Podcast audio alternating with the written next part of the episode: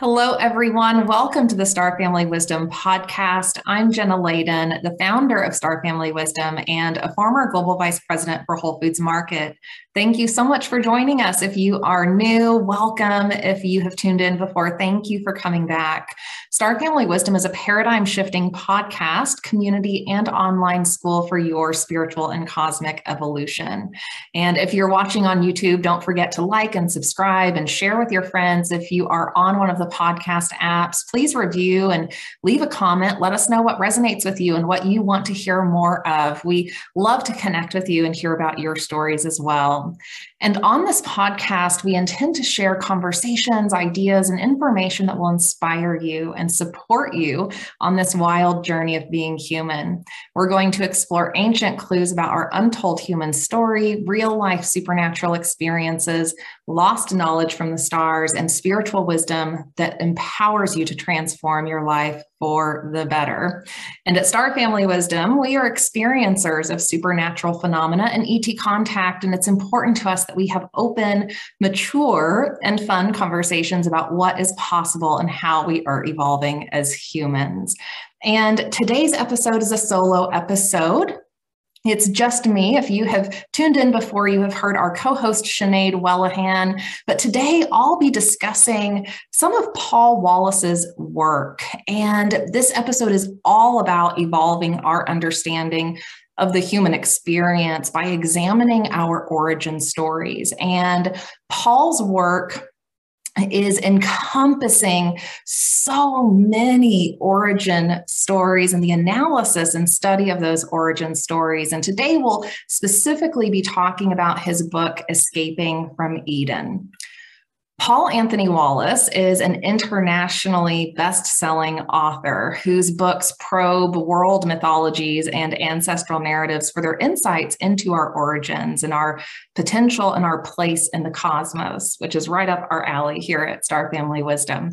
As a senior churchman, Paul served as a church doctor and a theological educator and an archdeacon in the Anglican Church in Australia. And he has published numerous titles on Christian mysticism and spirituality, and he's a popular speaker at summits and conferences around the world.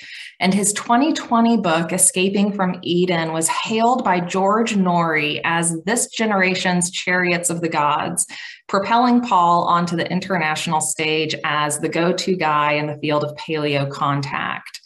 The internationally best selling 2021 sequel, The Scars of Eden, is endorsed by Erich von Däniken.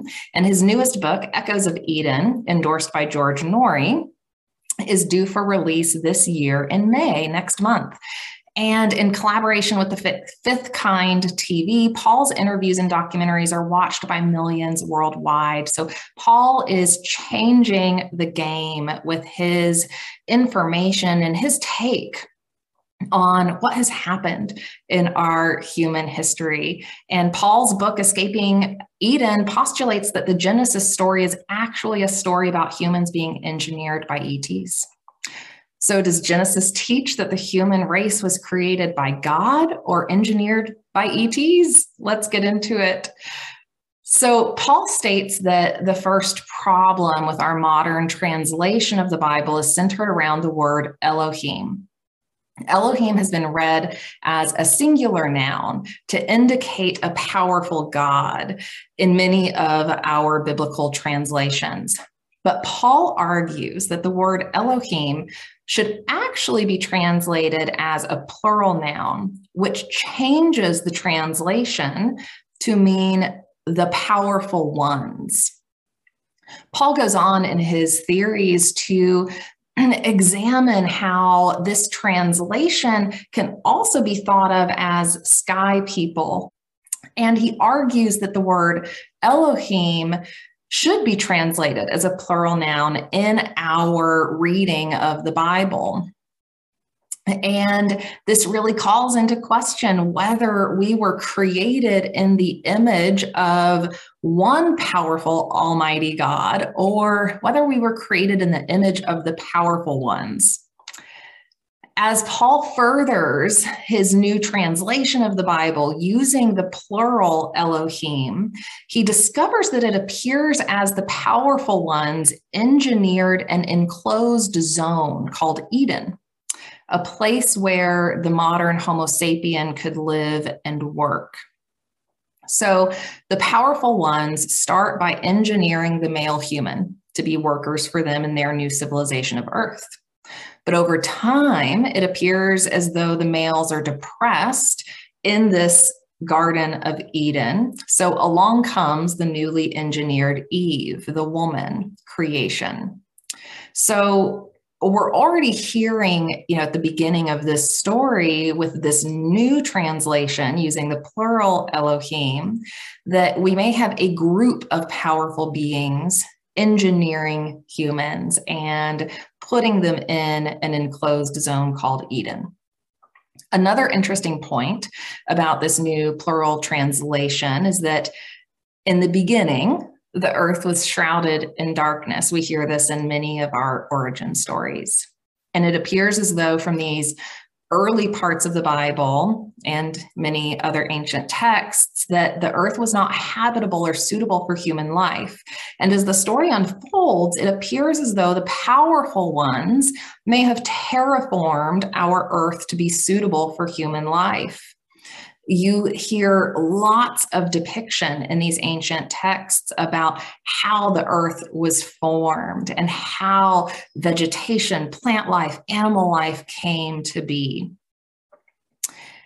And you know, I think it's interesting to just note here that from many, many case studies of past life regression research, we can now point to the fact that it appears we have a hierarchy of beings in our universe. So, you know, there could be many people who already, you know, feel that this new translation you know calls into question our very notion of god right and the creator of our universe but it appears to me through my understanding and, and research you know of past life regression cases that we may have you know an ultimate creator of our universe but we also might have some more highly evolved beings acting as world creators right? Or galaxy creators. And they may be you know these highly evolved scientifically and spiritually evolved beings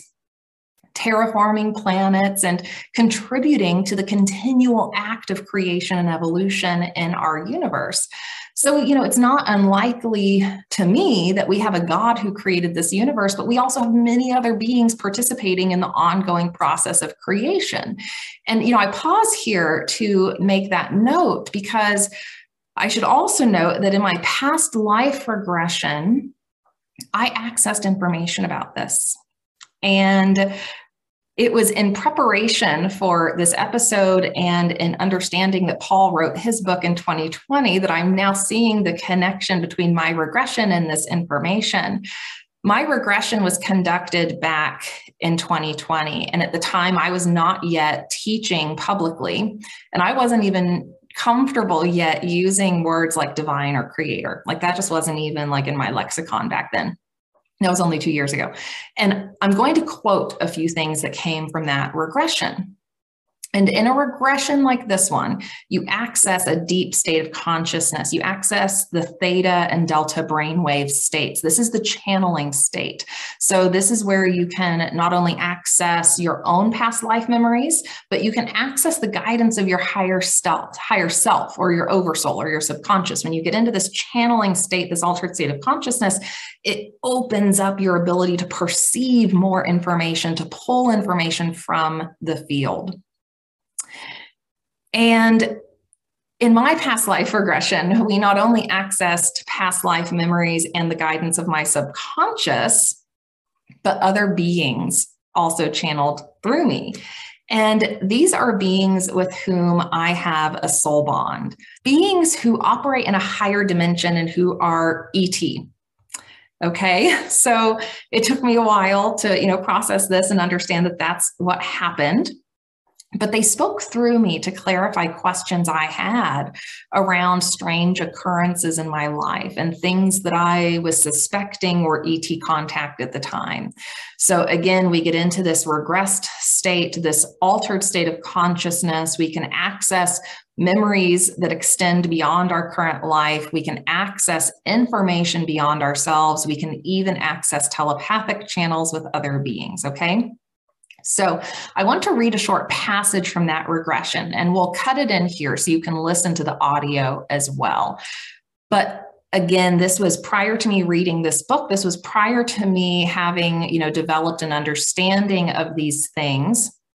And at the time when listening back to the recording of this regression it seemed a little out there and startling that i would say this okay so it starts with something I'm saying. So, me, Jenna, but there's been a misunderstanding.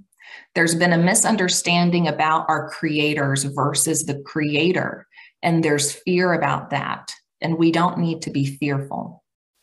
Therapist, what are we fearful of? Jenna, we are fearful of not being powerful and not being the greatest because we were once greater, but we just haven't known but we're ready now. Therapist, that's good, correct? Jenna, mm-hmm. It's important. Is there a particular mission that she is supposed to accomplish in this life? To bring back the knowledge. What knowledge is she supposed to bring back? Some of what was lost. And to help share. What knowledge was that? The knowledge of who we are and where we came from. Who are we and where did we come from? We are all divine, but we once were greater. This is not who we are. Where did we come from? We came from the stars. Say again. We came from the stars. Which stars do we come from? So many of them. Okay. So no one in particular star, is that correct? Mm-mm. Okay. But you say we're all divine, is that correct? Mm-hmm. How are we divine? We are all from the same source, and we are all part of this creation. But there's been a misunderstanding. What was the misunderstanding? There's been a misunderstanding about our creators versus the creator, and there's fear about that. And we don't need to be fearful. What, what are we fearful of? We're feel fearful of not being powerful and not being the greatest because we were once greater, but we just haven't known. Okay. But we're ready now. Back to Paul's book.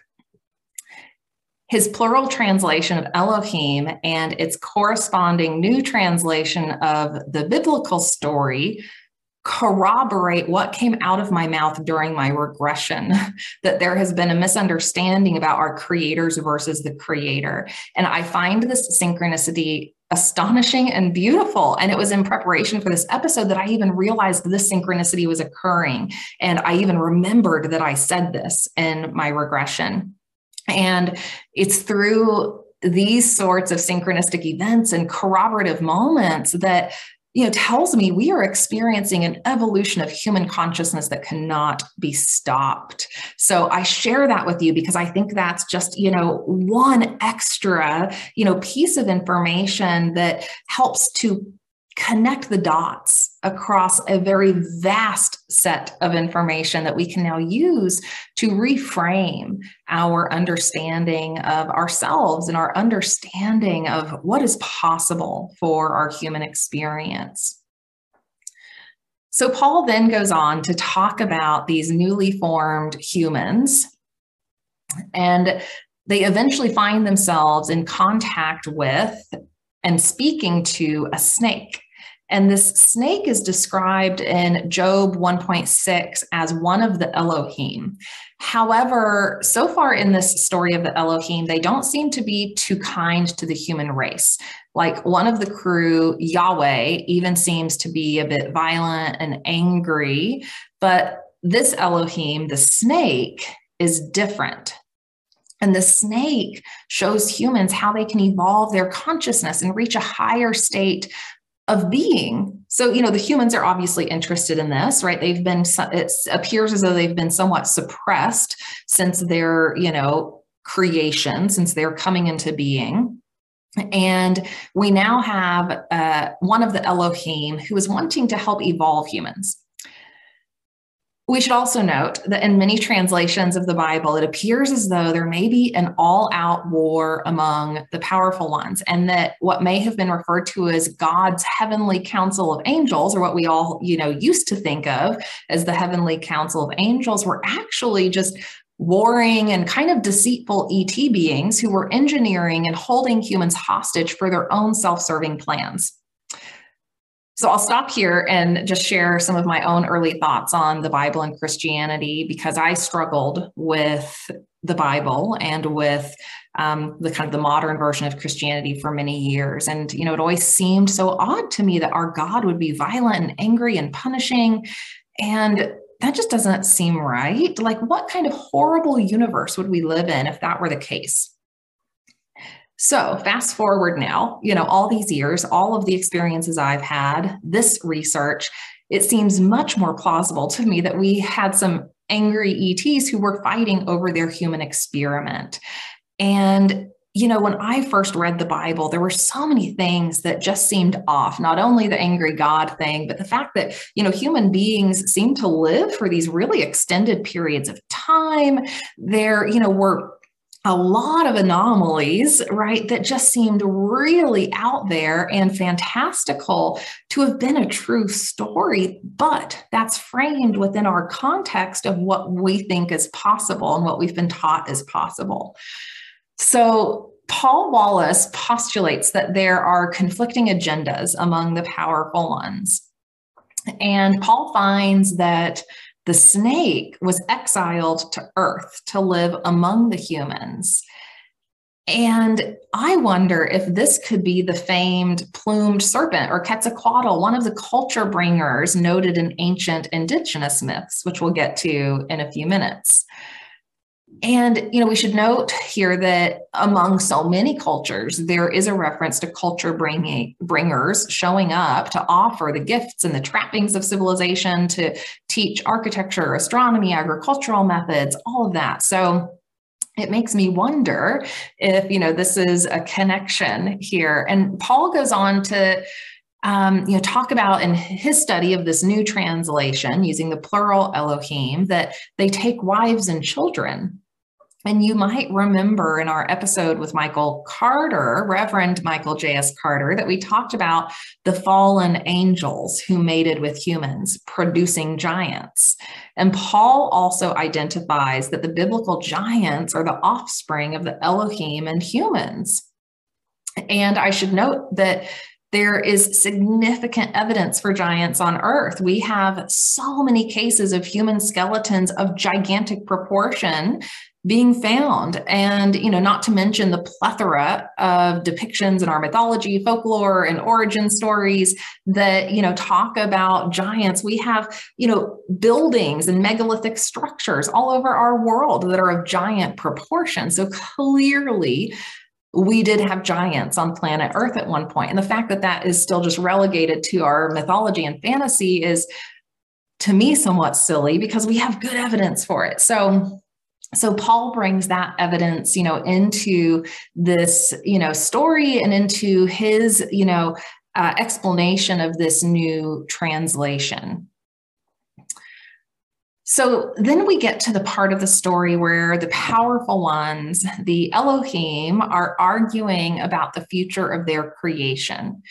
And humans have evolved into a state that are not pleasing for one faction of the Elohim. So, again, we've got these two different factions who have different ideas as to what the human creation should and could become.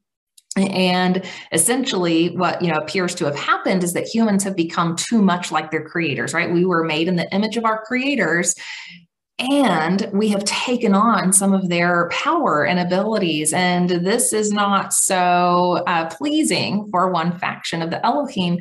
And so, one faction of the Elohim, one of the guys in charge, orders the Great Flood. And we know that the Great Flood was a real event that existed on Earth about 12,000 ish years ago.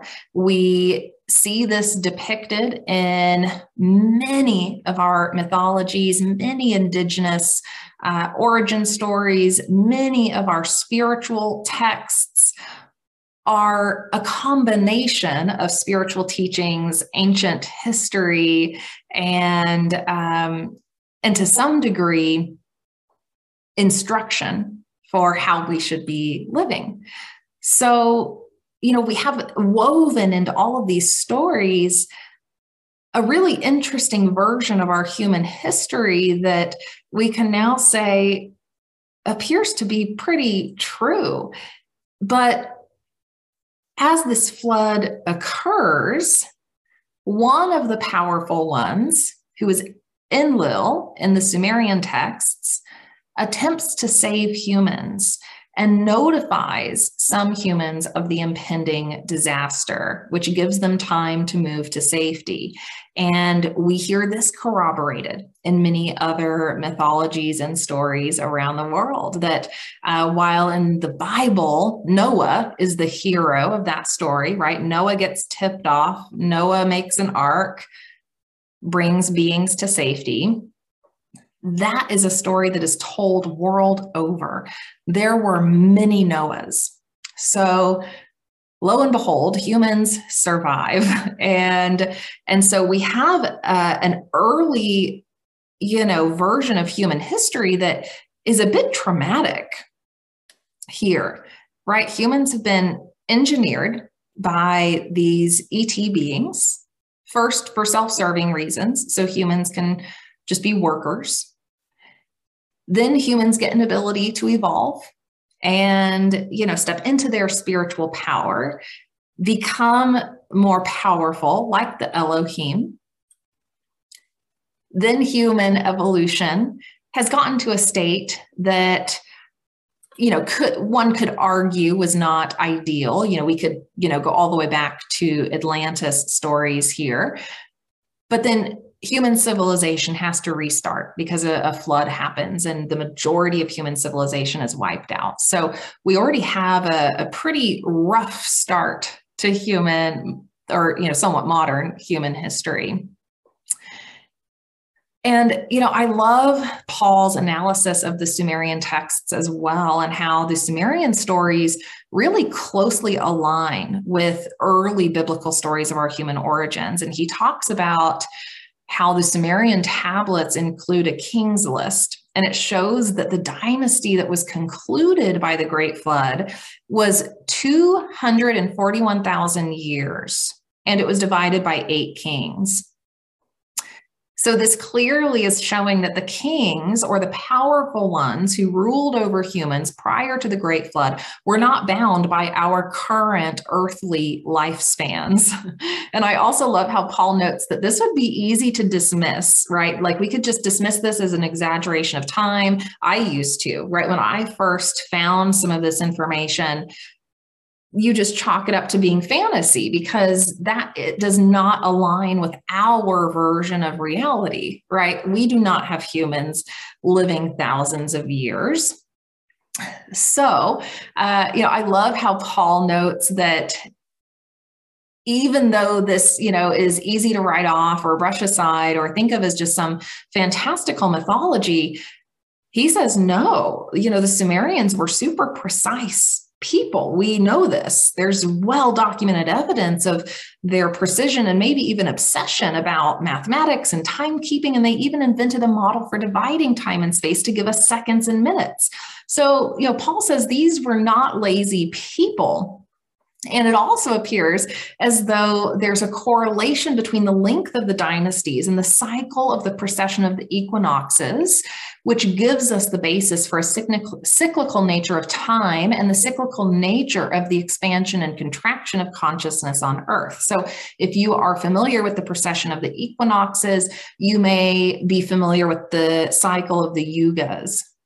So in some of our, you know, Eastern traditions, the cycle of the yugas really explains this what is thought to be a 24 to 26,000 year cycle that we go through here on earth. And that cycle relates to the cycle of the zodiac. It relates to the cycle of how you know the zodiac moves through the sky and in our lifetimes we won't see much movement but during a 26,000 year period, that zodiac is going to completely rotate through the sky, right? The constellations we see are going to completely rotate through the sky. And that's the that's the precession of the equinoxes and the cycle of the yugas is based on that. And it breaks down that period of 26,000 years into smaller chunks of time that refer to our Iron Age, Bronze Age, Mental Age, Golden Age. So we can start to break down this larger cycle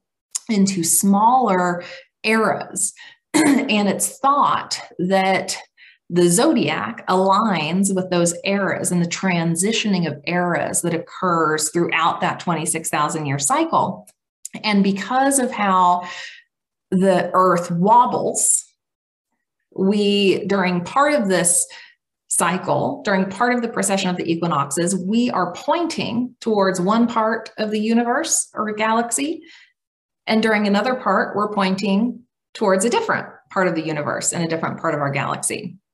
So that facilitates a different um, reception of energy that facilitates the ability for us to go through kind of a sleep cycle right? When we are pointed away from the center of the galaxy.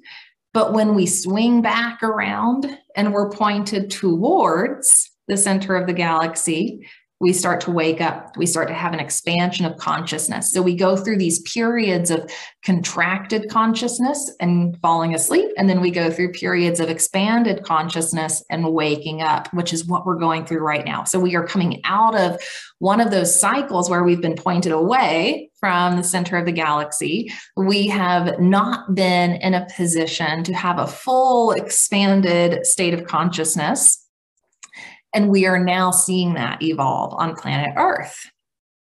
And it is thought by some researchers that this could explain how the Earth's orbit may be precisely aligned in a way to greet visitors at certain points during this cycle. So there's theories that there may actually be another planet in our solar system that just has a really wide orbit. So it you know, orbits so far out um, beyond our other planets that in our modern history, it's been outside of our view. Like we haven't even been able to see it.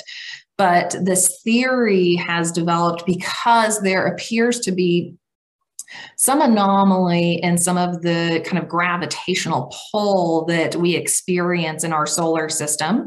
Um, I'm not the foremost expert on that, so we won't get into that. But the theory is that perhaps this you know precession of the equinoxes and this you know cyclical nature of expanded and contracted consciousness may allow for these moments in history when we could receive visitors in an easier way so you know it's not to be forgotten that the history depicted in the Sumerian texts, where the kings and gods descended from the heavens to reign over and live among humans, is also depicted in Egyptian mythology.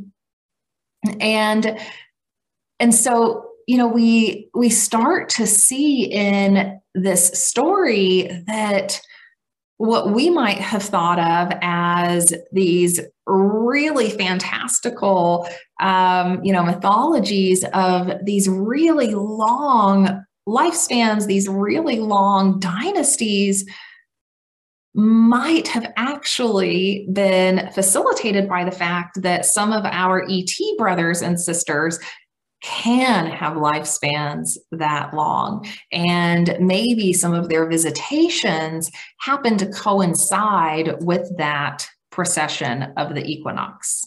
And as Paul talks about the Sumerian texts and the dynasties of these kings and how long they lasted, right? We've got a over 200,000 year dynasty that has been split among multiple kings. And that means the average reign is like 30,000 years per king. He talks about the Epic of Gilgamesh being a really interesting point in this story because Gilgamesh is a crossover king. So Gilgamesh was a hybrid between the sky people and the earth people. And it, it, seems as though he was almost installed to be like a transitionary leader, right? So, just like we might have transitionary governments on Earth, this may have been a leader who helped transition us humans out of the reign of the sky people and into a more kind of earth based, human led or hybrid human led um, dynasty and, and reign from that point forward. And and you know, there's some theories that point to that being because the sky people left. The sky people departed, and maybe that has to do with the precession of the equinoxes and how, you know, maybe for their level of technology and advancement, there's a window of time where they could leave the earth and get to where they needed to go. So I find that a really interesting part of this story too that we have this transition team that came into place when the sky people departed. So we should back up a moment and just talk about the kind of varying factions of Elohim and the powerful ones and you know these ET beings that were seeking to lead and control humans. And Paul Wallis gives so many incredible examples of this, and he incorporates biblical text throughout his work so that you can read for yourself the texts that point to um, these theories. And one of those is Joshua 24 14. And and in this passage, Joshua is giving a speech to the people of Israel and basically asking them to entrust themselves to Yahweh. He says, Now therefore, follow Yahweh and serve him in sincerity and truth. Put away the Elohim, the powerful ones, whom your ancestors served on the other side of the river and in Egypt, and serve Yahweh. Today, make up your minds whom you mean to serve the powerful ones whom your ancestors served beyond the river, or the powerful ones of the Amorites in whose country you now live. But as for me and my house, we will serve Yahweh. So here we have another example of humans kind of being pulled between these different factions and you know we hear in a lot of these stories these escapes right we hear the story of people escaping Sumeria, which appears to be an escape from the sky people. And then, you know, we also hear stories of people escaping Egypt and and the Israelites, right, being led to freedom. So so we have these very profound kind of retellings of this story that lead us to believe that again, the early phase of humanity in our history wasn't so pretty in some cases. And now I want to switch over to, you know, a different text that Paul talks about as well, because he's not only focused on the Bible and the Sumerian texts, which are incredible to compare. There's a lot of, you know, corroborative accounts between the two, but he also studies the, the which is the Mayan account of the creation narrative. And in the Popol Vuh, We have a shockingly similar account of the terraforming story in Genesis. we have a shockingly similar account of sky people assisting in the creation of humans and a subs- subsequent rebuilding after the Great Flood, and a guiding and informing the evolution of humanity by the sky people. So in the Popol Vuh, there seems to be a lead character among the sky people or the gods. And Paul calls this guy the CEO. And he then calls the first officer the feathered serpent, who is also depicted in Inca tradition. So, again, remember Quetzalcoatl, the plumed serpent, the feathered serpent, the story of the culture bringers. So, in the Popol Vuh, the first officer or the feathered serpent is involved in the upgrading of humanity, bringing culture to humanity. And Paul also talks about the Greek version of this story, and it's set between Zeus and Prometheus. And Zeus is the CEO in that story, and he orders the destruction of humanity. And Prometheus is the first officer who saves and nurtures humanity. So, in multiple versions of this story, it appears as though the CEO, Enki in Sumerian texts, or Zeus in Greek, is ordering the lowering of human capacity, the lowering of human mental abilities, and in some cases, this big one case, ordering the destruction of humanity. And you know, Paul also refers to an interesting account in the Zulu stories of a female god who came to help people first establish themselves. And in all of these stories, and in many others around the world, it appears that there's just this sudden springing forth of grains and agriculture at one point in history. At the same time, there's a sudden appearance of early settled human civilization. And at the same time, all of these accounts across cultures are referring to culture bringers who helped humans establish civilized society. And that point is what has been left out of our history books, right? We hear about the springing forth of grains and agriculture and human civilization finally moving from being you know a hunter gatherer type of race to a more civilized agricultural race. But how did that happen? This is how it happened. And you know it seems like we've got a lot of coincidences here. And as paul says the coincidences add up. And Another fun point that Paul makes about um, a famous biblical passage is that of Ezekiel. And you'll remember if you watched the episode with Michael J.S. Carter, we referred to this one too. And by the way, if you read Ezekiel with fresh eyes, which I did after, you know, having gone through some of this research, it seems pretty wild. So definitely go back and take a look at it again. like can you imagine living back in his day and seeing a fiery chariot chariot descend from the clouds and some beings get out and they're like hey you want to get in? Like that would be kind of crazy back then right? Like it feels a little crazy right now but back then so, anyway, Paul describes Ezekiel as witnessing a huge cloud of smoke filled with light and lightning. And this cloud descends from the sky. And he describes, Ezekiel describes metallic legs and something that appears to be thrusters and wheels that appear to make the vehicle move. And he describes a human like being appearing from the craft. And he said the appearance was like that of a man and he refers to it as Yahweh's habitation.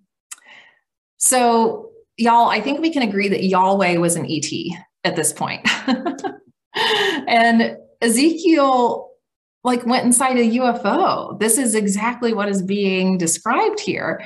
And in subsequent chapters, Ezekiel goes on to explain that he had multiple encounters and he was transported to multiple places all the while, these human like beings were communicating with him. Sound familiar? And it's worth noting here that a NASA engineer named Joseph Blumrich found an account of this in Erich von Däniken's work and decided to disprove the theory of Ezekiel's chariots being spacecraft. I have his book here. I've read it. It's incredible. It's an incredible account and analysis of the book, uh, book of Ezekiel. And long story short, Joseph Blumrich was proven wrong. When he studied the texts, he studied the texts, he drew schematics of what he found in the texts as a NASA engineer.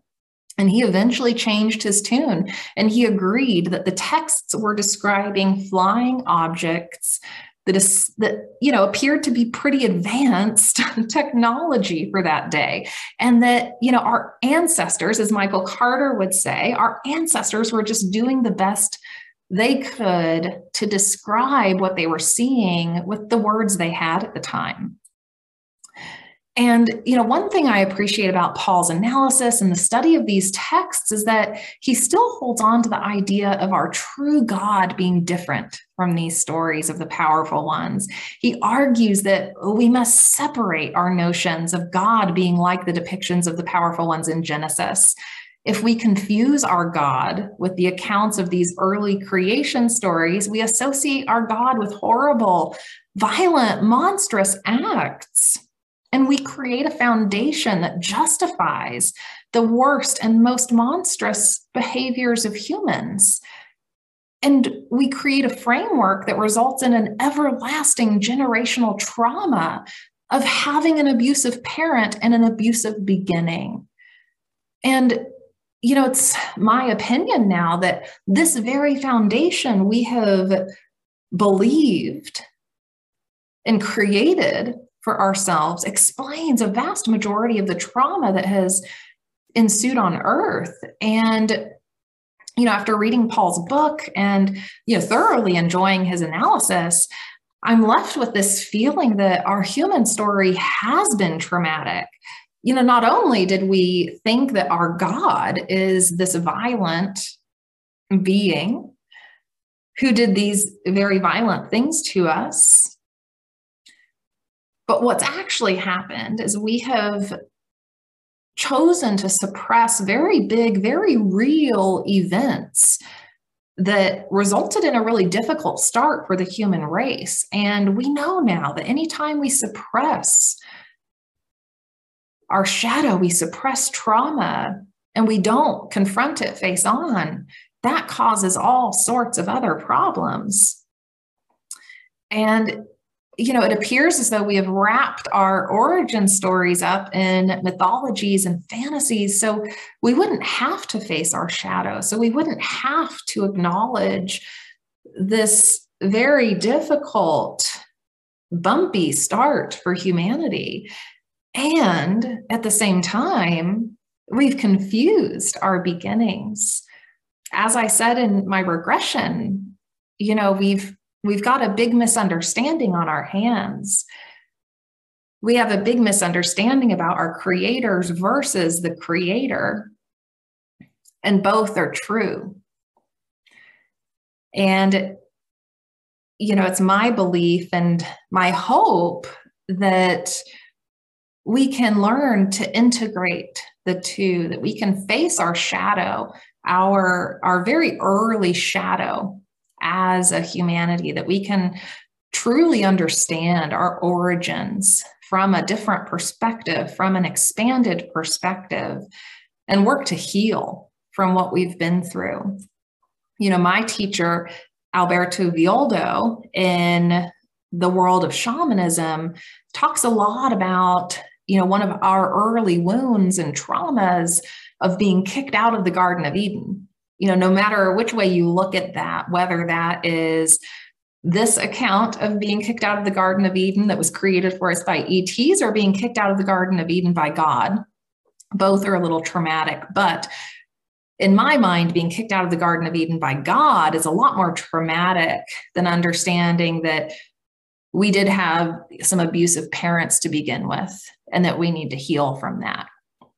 And when we can zoom out and understand our origins and our history in a different way, we can do that work to heal and take back our power. Because at the very core, we feel a little powerless because of this history and because of how it is suppressed in our psyche and our consciousness. So it's through work like what Paul is doing and what so many people are exploring and opening to these days that we can have a different dialogue about this, that we can start to peel back the layers of our story and recognize that our divinity is true, our spiritual nature is true, the creator of this universe is true and that creator is benevolent. My understanding is that creator is benevolent and that this universe is programmed for our highest good.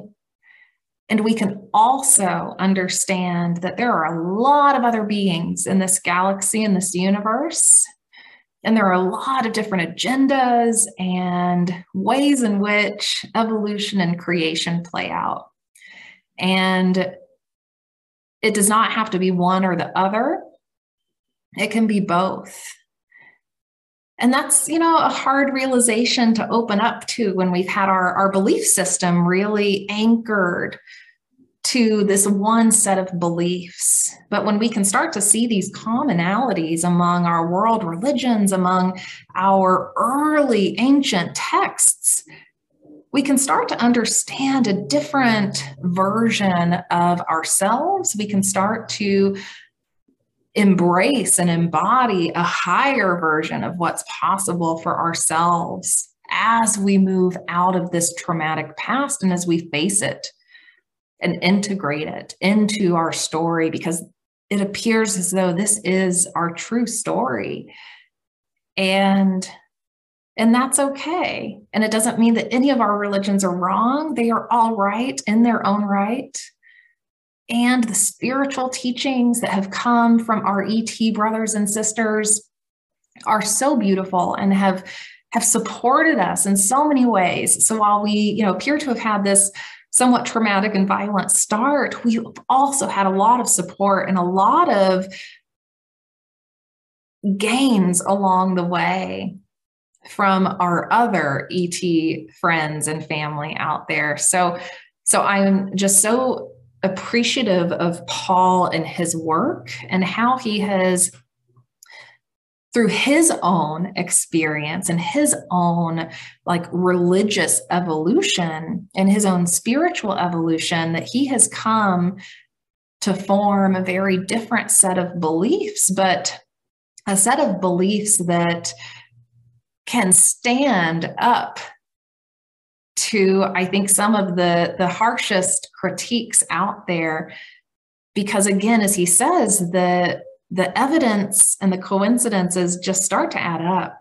And and i think it's important that we're all you know open and curious and willing to change our minds when presented with new information. And and i've been willing to change my mind when presented with new information. And and I'm excited about how this information can change our ability to navigate our future in different ways. So, so thank you, Paul Wallis, for your work and for your continued leadership on this subject and in this field and for sharing your own personal experiences. It's our hope that we have Paul on the show at some point to, to ask him questions about his work and his own experiences. He is also an experiencer of ET contact which has led to his opening and exploration of some of these topics. So, with that, we'll wrap up for today please drop a comment uh, about your thoughts and what you've learned about our origin stories and what you have questions about. Let us know what we can answer on the next episode. Let us know what we can ask Paul if we have him on the show. And we'll have some additional conversations about his other books. We're not going to stop here. This was just a teaser, this was just an introduction, because as you can tell, this is juicy, juicy information. And we want to go deeper. Sinead is in the process of reading his books as well. So we'll follow this up with his book, Scars from Eden. And in that book, he gets into a lot more of the indigenous origin stories and mythologies and ET contact stories that exist all over our planet. So I'm excited to have that conversation with Sinead and to to dig a little deeper in this topic. So We'll see you in the next episode. Thank you so much for listening and watching. Don't forget to subscribe if you're on YouTube, leave a comment, rate and review. And thank you so much for joining us on this fantastic spiritual and cosmic journey.